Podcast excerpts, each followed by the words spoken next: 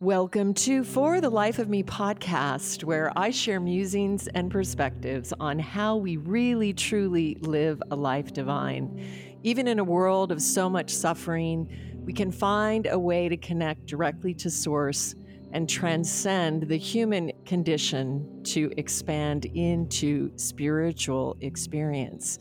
We are spiritual beings having a human experience. I'm Julie Piatt, your host. Thanks so much for joining me.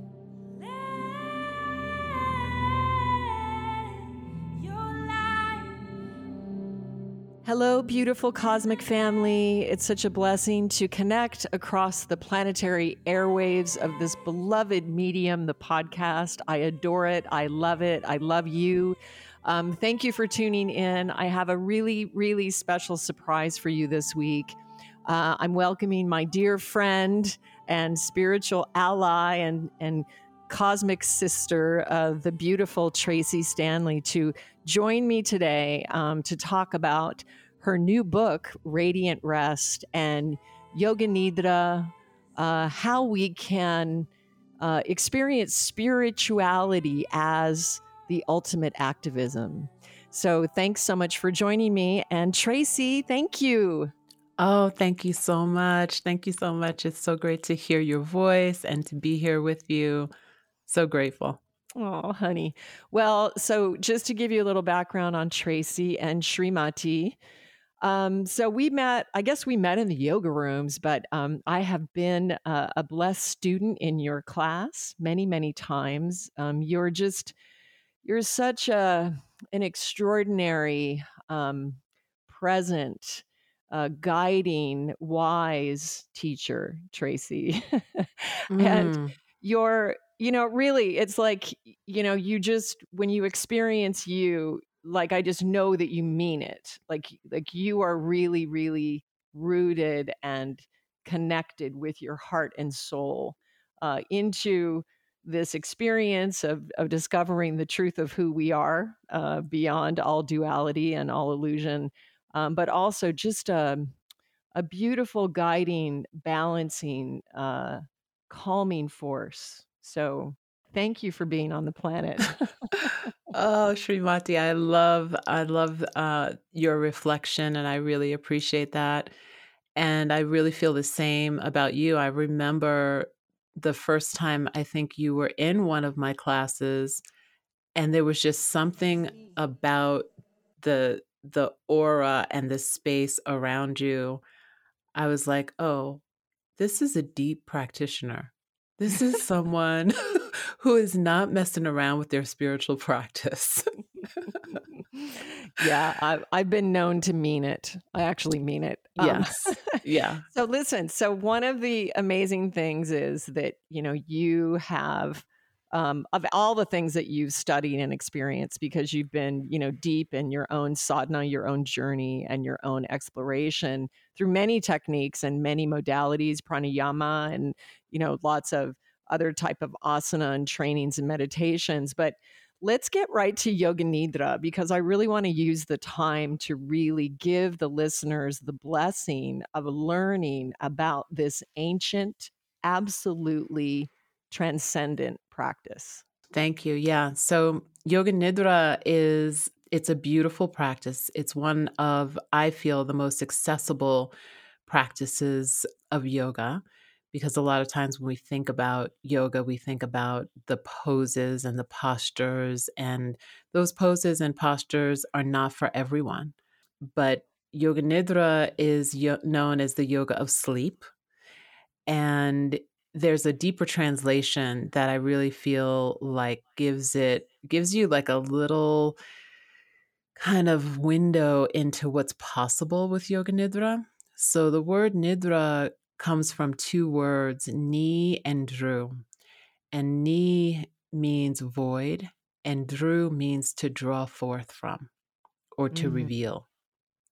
Mm.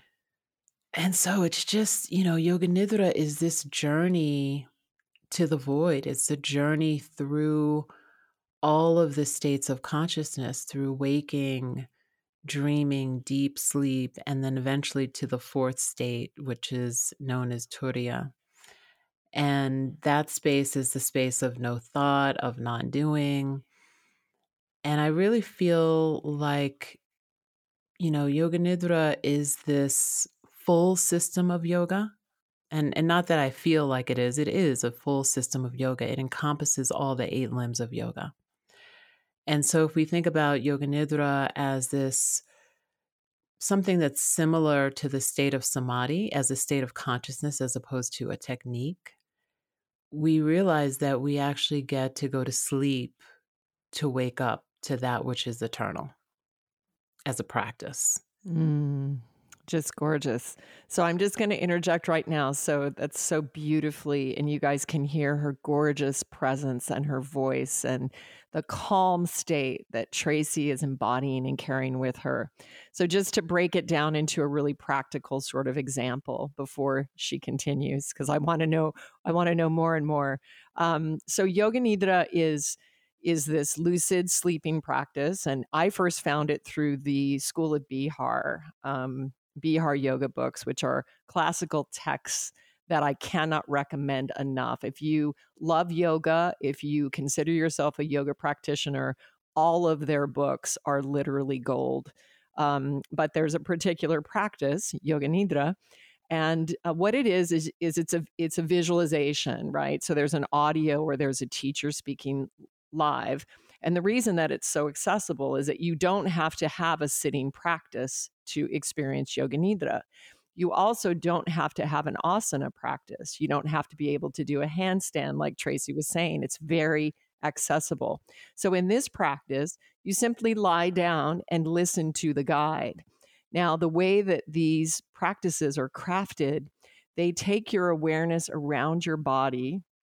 Um, and I teach this on retreat with Rich in Italy, and it's always one of the favorite experiences of, of people, you know, during the week. Um, but you take your consciousness around your body in a certain order, and it's you know in my in my experience, it's like taking the witness God, the observer consciousness throughout the entire organism.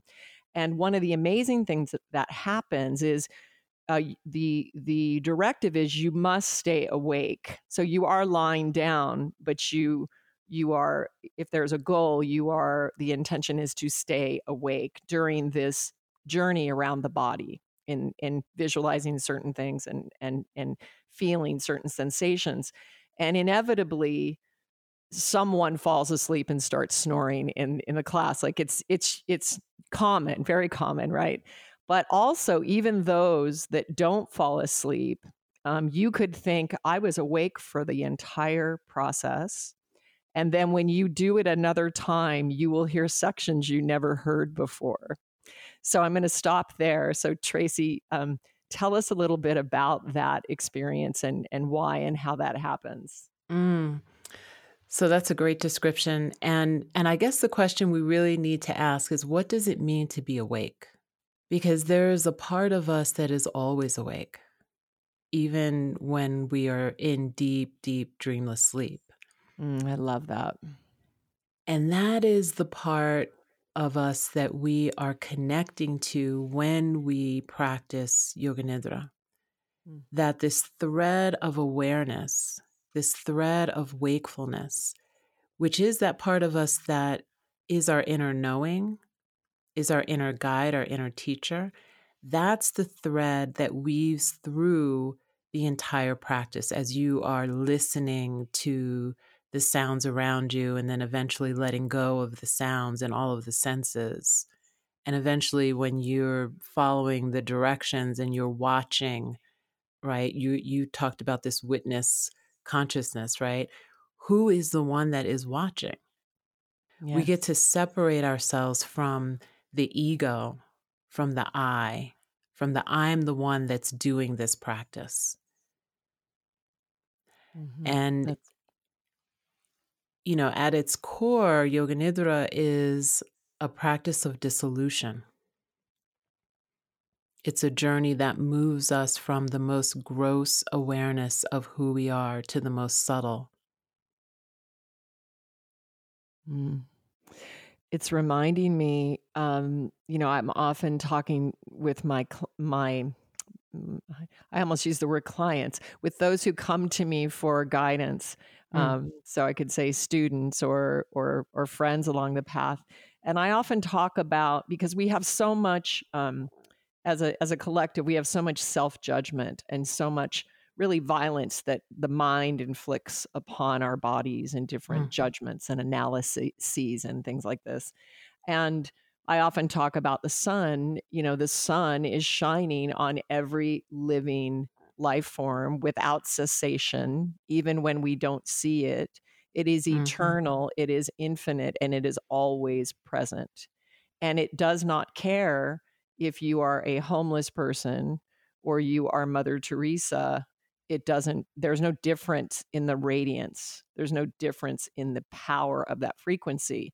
And when you just describe that, that last passage to me, it reminds me of like Yoga Nidra connecting you to that presence that is always on. It's always present, right? Of which we are a part. That is absolutely the thing. that is that it. Is, that is it. And once you taste that radiance, because when we think about this this process of dissolution, Yoga Nidra is this practice of pratyahara, right? We usually think about pratyahara as withdrawal of the senses. And it's really withdrawal of the senses so that we can re assimilate into our origin. That's gorgeous. Our origin is our is the radiance. Mm-hmm. And once you taste that just for even a millisecond, then you know who you truly are, and no one can take that experience and that knowing away from you. Mm. That's just beautiful. And in that knowing, though, because you talked about judgment, yeah. in that knowing, it really starts to dissolve some of the judgment that we have and some of the mental constructs that we have about ourselves that we then project onto other people and other situations. It starts to change the perspective, I feel, of the whole of your life, which is why this practice is so powerful. Yeah. And um, so let's talk a little bit about um, the physical. Okay, so Yoga Nidra has been very inspiring to me as a as a teacher and as a guide. Um, there were parts of it that just really traveled to a very deep place, and and one of the prompts that stuck with me is this whole body awareness, right? Mm.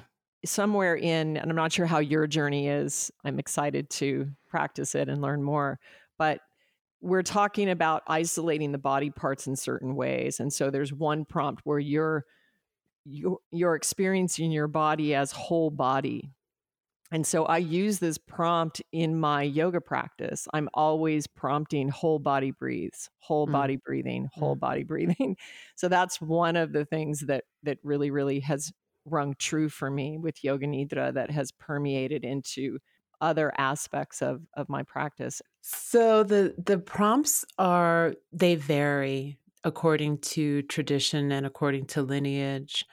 Um, and so my first introduction was through um, kind of a version of bihar and then i studied the himalayan uh, tradition of yoga nidra and then i am uh, tradition, the Amrit Desai uh, tradition, and then a lot of reading of um, some of the iRest materials. And and I agree with you that this this whole body breathing is such a beautiful practice because it brings you into the awareness of the fullness of who you are. And at the same time, we have this awareness of the body, right? Which is most of us, right? We walk around and we're like, okay, this is who I am, this body. But as you start to practice things like whole body breathing and whole body awareness, you start to realize that you're more than just the physical body, that there is an energy that's moving. And this energy, we can call it prana, vital life force, is animating the body. And that it and then for me, at least my experience has been eh, with Yoga Nidra, is that at some point in practice years ago, I started to realize oh, wait a second. This energy extends beyond my physical body. And I actually have this energetic body. And I can feel the pulsation and the movement and the frequency of this energetic body that I never really had an awareness of before. So, what started to happen was that I became aware of prana in a way that I had never understood before. And I think that that is something that is really profound in our practice when we realize that we have this energetic body that extends, they say in the teachings, 12 inches away from the physical body. Yeah, that's extraordinary. And what a you know that is that is the gift of the of the technique because um it it provides that experience for you to drop into the subtleties and it works on subconscious levels. Like it's not something you can read about in a book and it's not really something you can do by moving your physical body. It's a different sort of a different entry into uh, you know, the consciousness that is animating you or different sensitivities as we start to feel. And when I'm using whole body breathing, you know, one of my my awarenesses is that we are in our own self-sustainable ecosystems. Like if you ask somebody to think of themselves, they might just think of their head or their head and their shoulders. But if we understand that we can embody an entire form as a divine instrument, the consciousness can be alive in your toenails, in your teeth, in your eyeballs, in your spine, in the back of your legs. And so we're experiencing it gives us a chance to experience life as a whole feeling sentient being connected to nature connected to the cosmos and now it reminds me what i was on track to say earlier and that is that when you put this consciousness through the body because our presence is consciousness and it carries the perfection of the gaze of the one breath or the sun or god or whatever you, whatever you want to call it. I've developed techniques in in my water tiger community where we're taking the consciousness through the body as a means of lighting up all the channels and all the systems and all the organs to be communicating with each other. So, in a way, we use a sort of hybrid um, yoga nidra practice to bring the awareness online in the body. Um, I often say, if we don't embody our life form, and I'm talking about physical and energetic bodies, and in my work, this extends, you know, into the cosmos, much much beyond the 12 inches, um, mm-hmm. depending on you know where you want to travel. Um, but we say if we don't embody our life form fully, then something or someone else will. Mm-hmm. So it's like there's a void because you're not mm-hmm. fully embodied in who you are. You're not fully living in your full life form. And Yoga Nidra is, I think, without compare, the most powerful, universally um, effective technique um, that enhances your physical body. So um, I I feel this is a technique that will balance all energies in the body, which means it is a practice of healing, you know, for sure. So it affects the physical, and I'm going to want to ask you about that, but it it affects the spiritual, the energetic, um, and it is the most pleasing practice so I remember Bihar would say like something like 45 minutes of yoga nidra is equal to four hours of deep REM sleep. So you know way more about the subject than I do. Um, but tell me what your awareness is about uh, the physical benefits and also that um, rejuvenation aspect of yoga nidra. Yeah, so if we think about um, the brain waves, we're going through just as we are going through the states of consciousness as we understand them in, in yogic philosophy, we're also traveling through the brain states. So, you know, we're moving from beta, which is what we're in right now. And maybe if someone's listening and they're kind of hanging out, relaxing, and listening to this, they're in more of a low beta state. Um, but the moment we close our eyes and we start to bring our awareness inward um, and focus on our breathing, then we're moving more into alpha, right? And from alpha, we can start to allow the body to relax because we're we're being guided mostly in yoga nidra through some sort of systematic relaxation. Um, many different traditions have different ways and different um, kind of body maps that they go through to to relax the body. But we're relaxing the body, and we're starting to move into this delta state. And you know they've done experiments where they've hooked up yogis to the EEG, and they've realized that the dominant brainwave state is either delta, which is very common for people who meditate, but also theta. Mm. And theta really says that all external awareness has been cut off. You shouldn't be able to be in this deep, deep dreamless sleep or theta state and be able to uh, kind of recount what people in the room have said while you're in this state. But yet, that's what people who have been part of these experiments have shown that they've been in these deep theta states, yet that part of us that is always awake and aware is awake within them and they're able to be to really talk about oh this is what was said in the room while i was in my yoga nidra practice while you were showing on the eeg that i was in theta.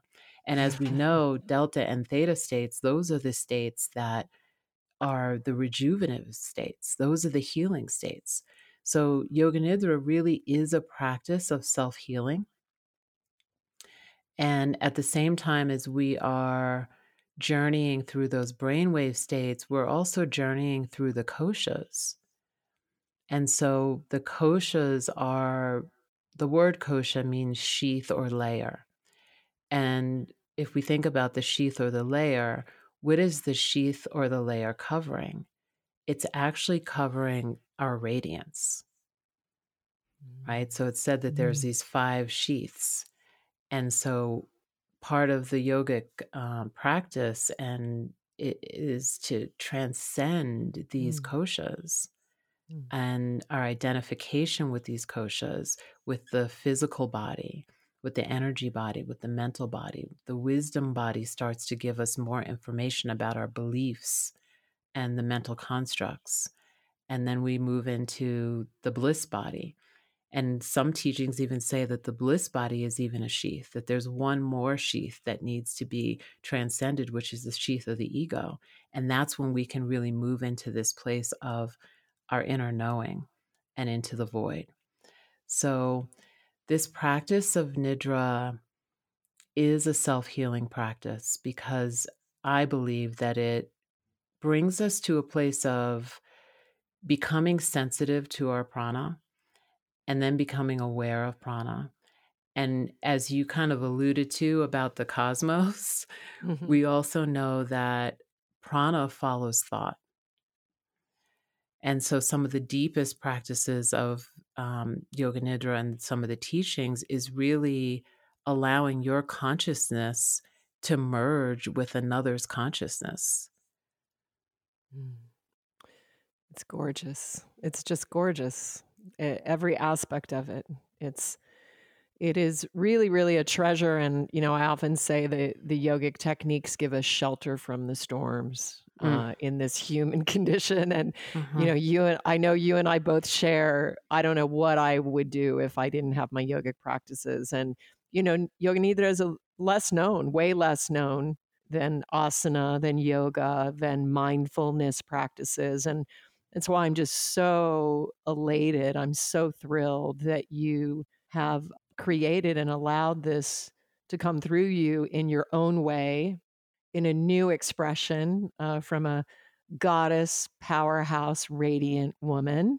Hmm. And um, I'm just, I, I just thank you so much for for doing this because it's truly, truly an extraordinary support for this beloved planet, for humanity, that I know that we both and and many of us love so so dearly. So thank you for that. Thank you. Thank you for saying so. It it it is the practice that we all deserve. it, it it really is. I mean, it's like we deserve to to first of all rest, right? Which is one of the the great benefits of this practice is that we get to experience this incredible rejuvenation and deep deep rest. And the other is that it's our birthright to taste our true nature and to know who we really are. And this is just one, many practices. There are many practices that you can do that lead you there.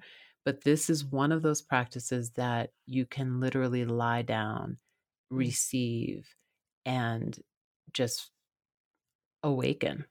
Mm.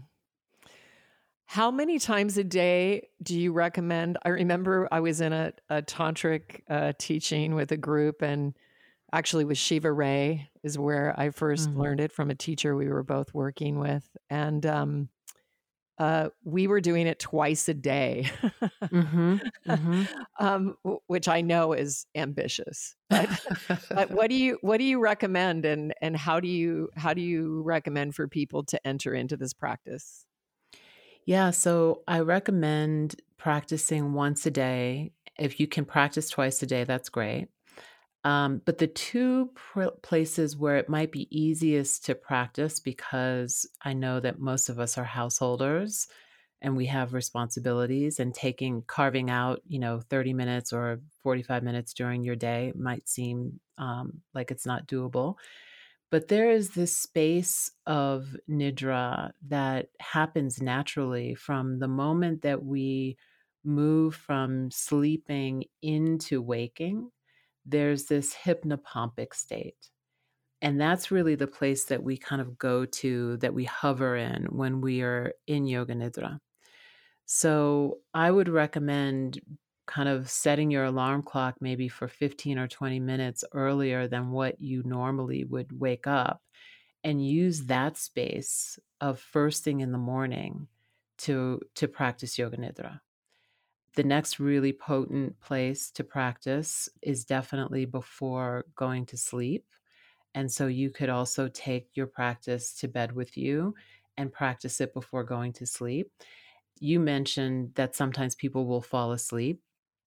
And so we we just need to become aware that when we're in the practice, we can allow our body, our physical body to fall asleep and even the mind to fall asleep but it is the awareness. Our consciousness stays awake and aware. So if you get to the point in practice where you start to feel, and you'll start to become more sensitive to this as you practice, where you start to notice, oh, my breath is starting to change. And I'm actually feeling like I really want to fall asleep. You can just kind of mentally say to yourself, the practice is now complete and I'm going to sleep and turn over and go to sleep. And this actually helps people a lot of times with insomnia. I know that there's many people who use the practice of yoga nidra to help them feel rested if they haven't been able to sleep or to fall asleep. And so I have a lot of tips in my book as to how to weave these practices in during your day. Even if you only have three minutes, there's a way that you can practice. And if you have longer, then you can listen to or be guided by a teacher. I know you have Yoga Nidra recordings, and my book also comes with six downloadable practices. So, you know, there's lots of Yoga Nidra guides out there. Um, and as you continue to practice, I think the deepest experiences that I've ever had with Yoga Nidra have been when I've self guided myself. So, mm-hmm. getting used to the practice and then eventually starting to just kind of notice what can I do? How can I relax my body from my toes to the top of my head? And how can I focus on my diaphragmatic breath? And then how can I just rest in the heart center and let everything go and just practice non doing? That's magnificent. Yeah. And so, just to remind you, so you will be guided through this visualization that voice, Tracy's gorgeous voice. Um, you guys should all pick up her book. Um, it is just an amazing, amazing practice. You will want to get very familiar with this and bring this into your practice. It is the ultimate sleep aid. um, because you're you're working on your consciousness you're not just trying to go to sleep it's like mm-hmm. it's like multi-layered it's like super packed with with the uh, you know life evolution um, so um, tracee's beautiful voice will guide you through and then as you use it for a year or two um, then it's just good because you have it within you and so wherever mm-hmm. you are you can just do yoga nidra and um, it's a sweet story. Uh, uh, a um, Swami Vidyadeshananda, who is a renunciate monk, uh, a Vedic monk and master from the Himalayas. Uh, he tells a story that there is a monk from his order in the in the Himalayas who never sleeps. Mm. Um, he never sleeps, like ever. Uh, but and he and he says it's kind of unsettling because when he goes to India, sometimes he'll wake up and he'll be standing over his bed, like looking at him. but he says the only thing that this monk yogi does is a short yoga nidra, leaning on the door jamb once a day. yeah, so. there's there's lots of stories around that. There's a couple of teachers in my lineage who, when they were studying for their PhDs, they would practice yoga nidra a couple of times a day to help them get through all of the studying and the sleepless nights and they would sleep like maybe 2 3 hours a night that's so amazing. And when you created your own yoga nidra, um, Trace, I'm interested interested to know because, like the Bihar practices, have a very specific imagery of different things, and it's very multi-layered and very deep and complex what those things mean. Um, but did you modernize the symbolism? Did you take your own sort of path with it creatively? What what was your approach? Mm, that's a great question. So so all the practices in my book have at the foundation the teachings from the Himalayan tradition. So I'm not making anything up necessarily as far as like symbols because we don't use symbols in that tradition. What we are doing, though, is we're focusing on breath, systematic relaxation, the Marma points as a pratyahara practice, and then moving into this place where we can become so still and aware of prana and surrender to the earth beneath us. So it's a very, I would say it's a very kind of feminine form yoga nidra practice that I'm sharing in this book. Um, that we allow ourselves to follow prana back to its source. Mm, that's beautiful. Yeah. Well, I love the fact that they're feminine oriented. You know, definitely that is what is relevant right now. I mean, of course, we have both masculine and feminine within us, but the world is at a point of grand transition, and uh, bringing the the feminine ways into the forefront is is key. So I love hearing that. I just love hearing that. Um, and then so so when they get the book, there's like a link then that they then can go and grab those practices? Do they stream them or download them or how does that work? Yeah, they can stream the practices. If you go to page 102 in the book, um, it has the link to the practices on Shambhala uh, Publications website. So you can get those practices and start doing them before you even start reading the book. Um, there are some people who have gotten the audio book um, and they say they listen to it before they go to sleep and it helps them sleep. Mm-hmm. Um, and you're you're that's you, right? I got lucky enough to be able to narrate Yay, the book. Yes, yes, the best. yes, okay, great, great. Amazing. Okay, so I wanted to dive into a very important subject um, through the lens of our spiritual beingness. And I wanted to know if you could offer a little bit of your heart essence, your your wisdom about how spirituality can be a form of activism. Mm. At this moment, uh, my husband, Rich Roll, is in Minneapolis. He's covering the George Floyd trials and there meeting people, speaking to people. And then we've had another brutal, tragic, you know, violent taking of a of a beautiful boy, Daunte Wright. So how do we how do you balance your your journey into embodying consciousness in a world with so much trauma and suffering? That's a really important question, and I'm glad that you're asking it.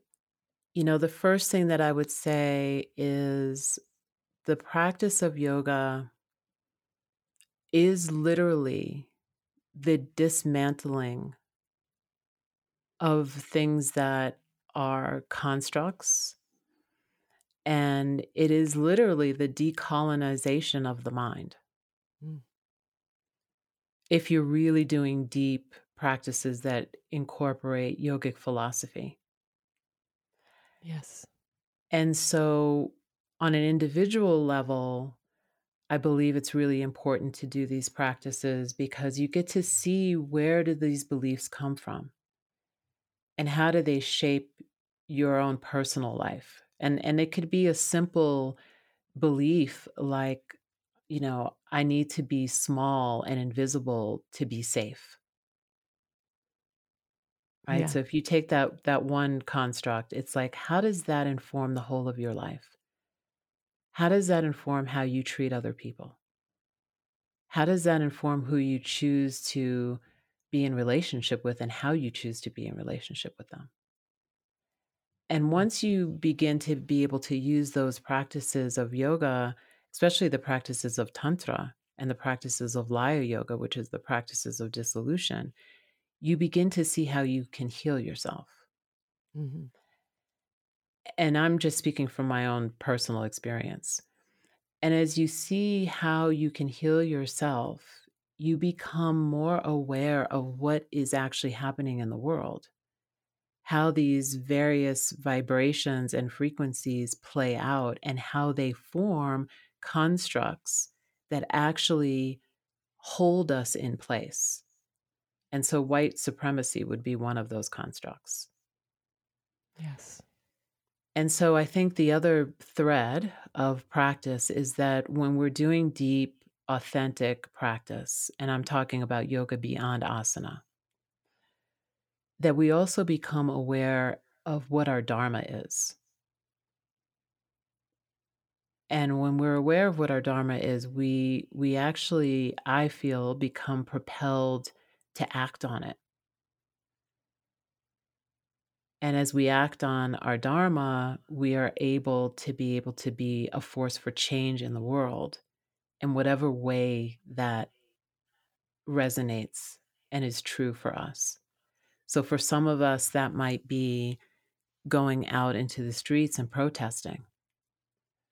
For some of us that might be being at home doing ritual and praying. And for some of us, it may be holding space for those people who are out there doing the work of activism. And I believe that it's all activism. If you bring your consciousness and your full heart to be able to make a change. So for me, I, I have a lot of um, friends and students that are the ones that are on the front lines that are doing anti racism work, that are doing work to dismantle these systems that are out there protesting. And for me, my I know that my dharmic path is about sharing these practices that will help to heal them and keep them alive so that they can keep doing the work and remind them of their inherent joy and remind them that there's a part of us that is always thriving even in the face of such horrible, horrible injustices. We have to be able to touch into the joy, to the radiance that is there, that you said earlier is eternal. That, that eternal radiance is not touched by any circumstance. It's not touched by any conditioning. It was there before we had a name, and it will be there when we no longer have a body. So I think that the way that we can be activists looks different for each of us. And I think that we need to uncover what is our superpower. And the way that it has worked for me in this lifetime to uncover my superpower has been through the practice of yoga and the consistent practice of yoga and a deep, deep desire to keep learning and keep knowing and keep sharing in a way that can make a difference. That's gorgeous. It's just just beautiful, beautifully, beautifully expressed. Um, and I feel that, yeah, um, you know, my water tiger community, my spiritual mentorship, it's a way to know way and about embodying. Um, I, I took like a year off social media about a year ago because I was touched deeply about the level of garbage, of electronic garbage that was being put out into the field. Mm-hmm. And I felt compelled, Tracee, to to make sure that what I was putting out was intentional, that it was useful, mm-hmm. that it was, um, you know, applicable uh, across many diverse life forms. And so I created this water tiger portal, which is really a way to know way. It's a spherical body of techniques, um, some a lot like yoga nidra or visualizations or alignment or embodiment. There's all kinds of things. Um, and my feeling or my awareness was that if we, each one of us on the planet that are alive in all different forms and all of our uniqueness, if we can drop into the truth of that authentic life print, then we will spontaneously bless all life. And so you just so eloquently um, stated that that it's about each of us finding out what is our individual design you know what it what is the thing that we were made to do that is unlike any other life form and by the way there is no other life form like any of us so if creation wanted a consensus or wanted everybody to do the same program we would have been exactly alike but not no one is alike so within finding that genius you're right. Activism takes many, many flavors. And I love my friend Guru Singh would say to me, all are needed. All are needed. Yeah. That and that is the real medicine right there is that all are needed. So whether it's your prayer or your dollar or your protesting or you're training people in anti-racism or you're learning because your learning is also i believe a part of act- activism is saying i don't know and i'm ignorant and i want to learn more right?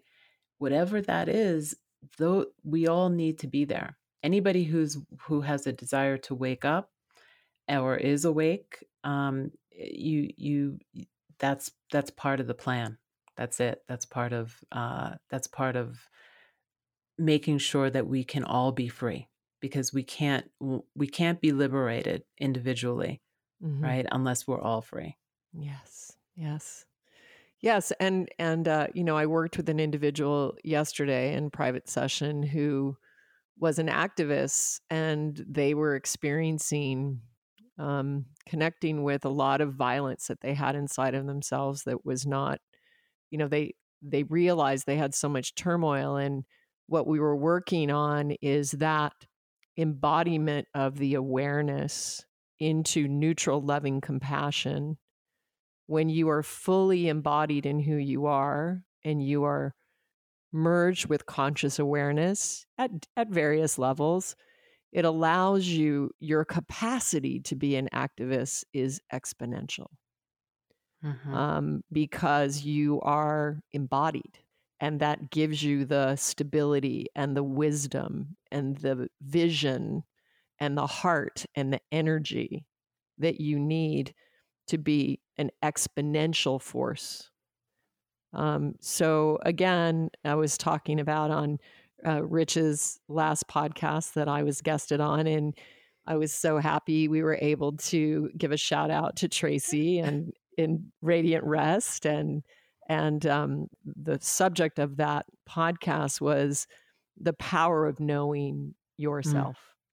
Mm-hmm. And there's nothing more powerful, beautiful, radiant, magnificent, effective, creative than a being that knows itself. And you cannot hide from yourself. So each one of us has a self responsibility of the experience of life that we have incarnated into. And it's not about anybody else giving it to you.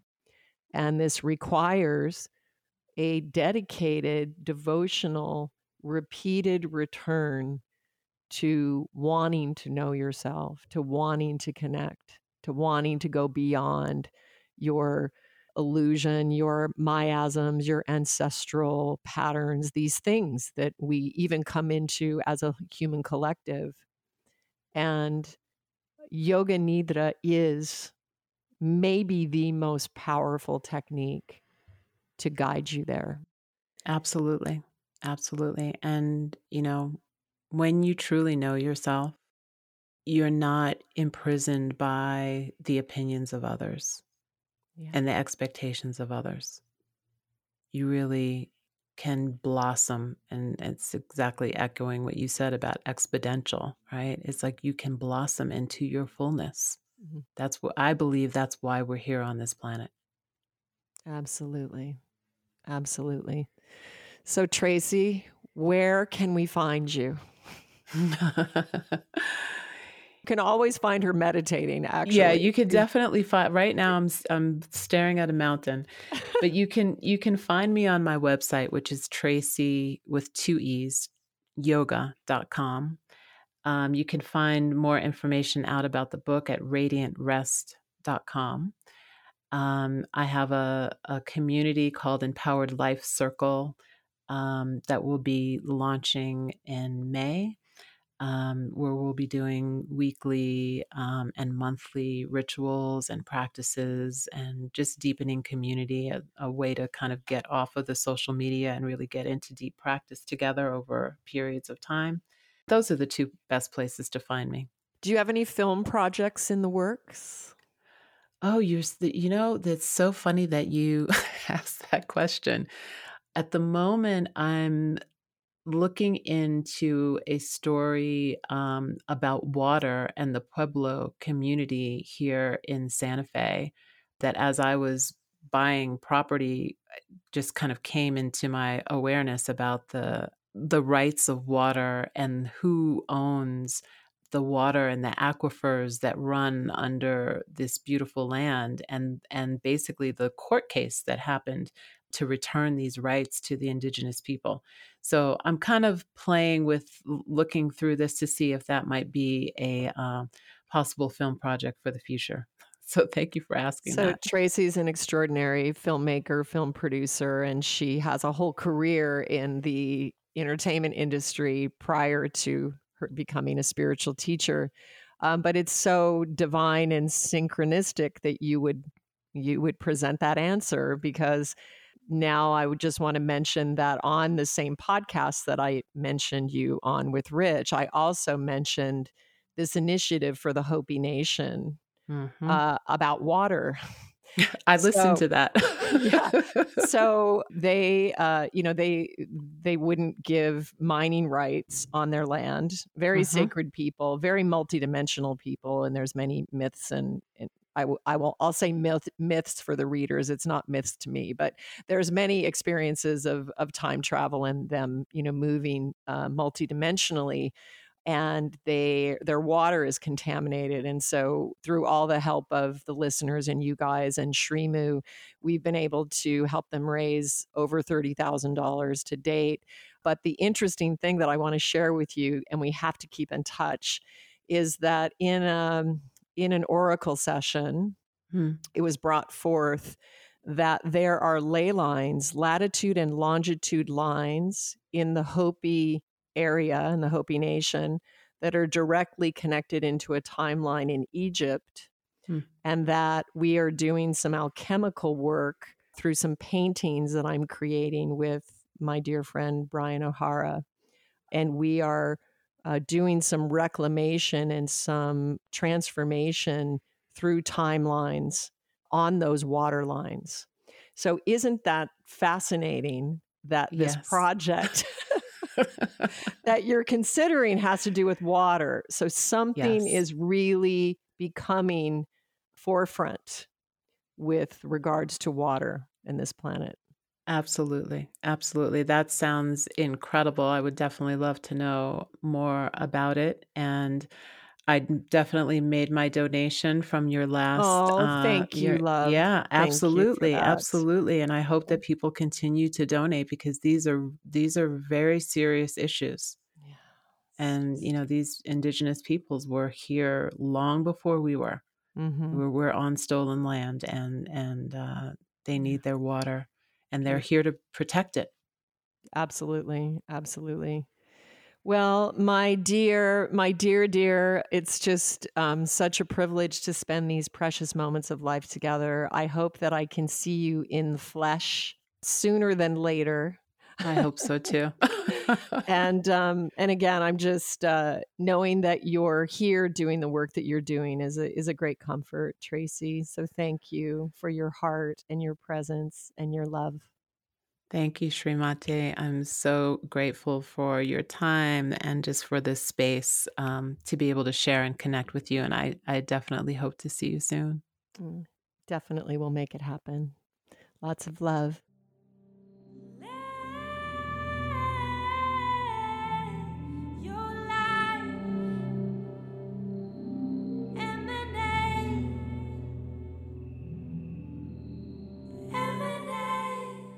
So if you guys want to connect with me, check out juliepiatt.com. Check out my Water Tiger community. It's $33 a month. It's a way to no way. You can just tap in whenever you want.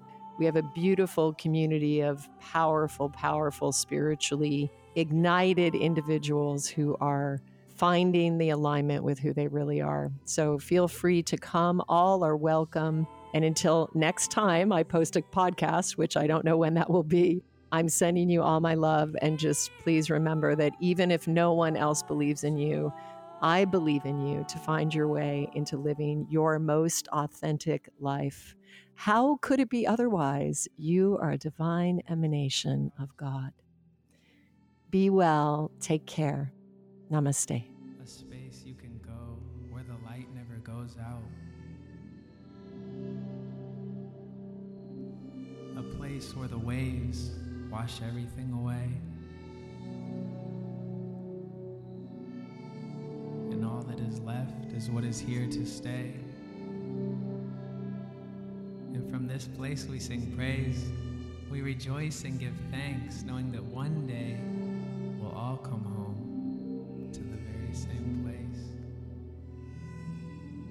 So if you feel the spark, then hold it close until it fills your whole soul. Let it shine on every mountaintop so that everyone will know it's the same light in them.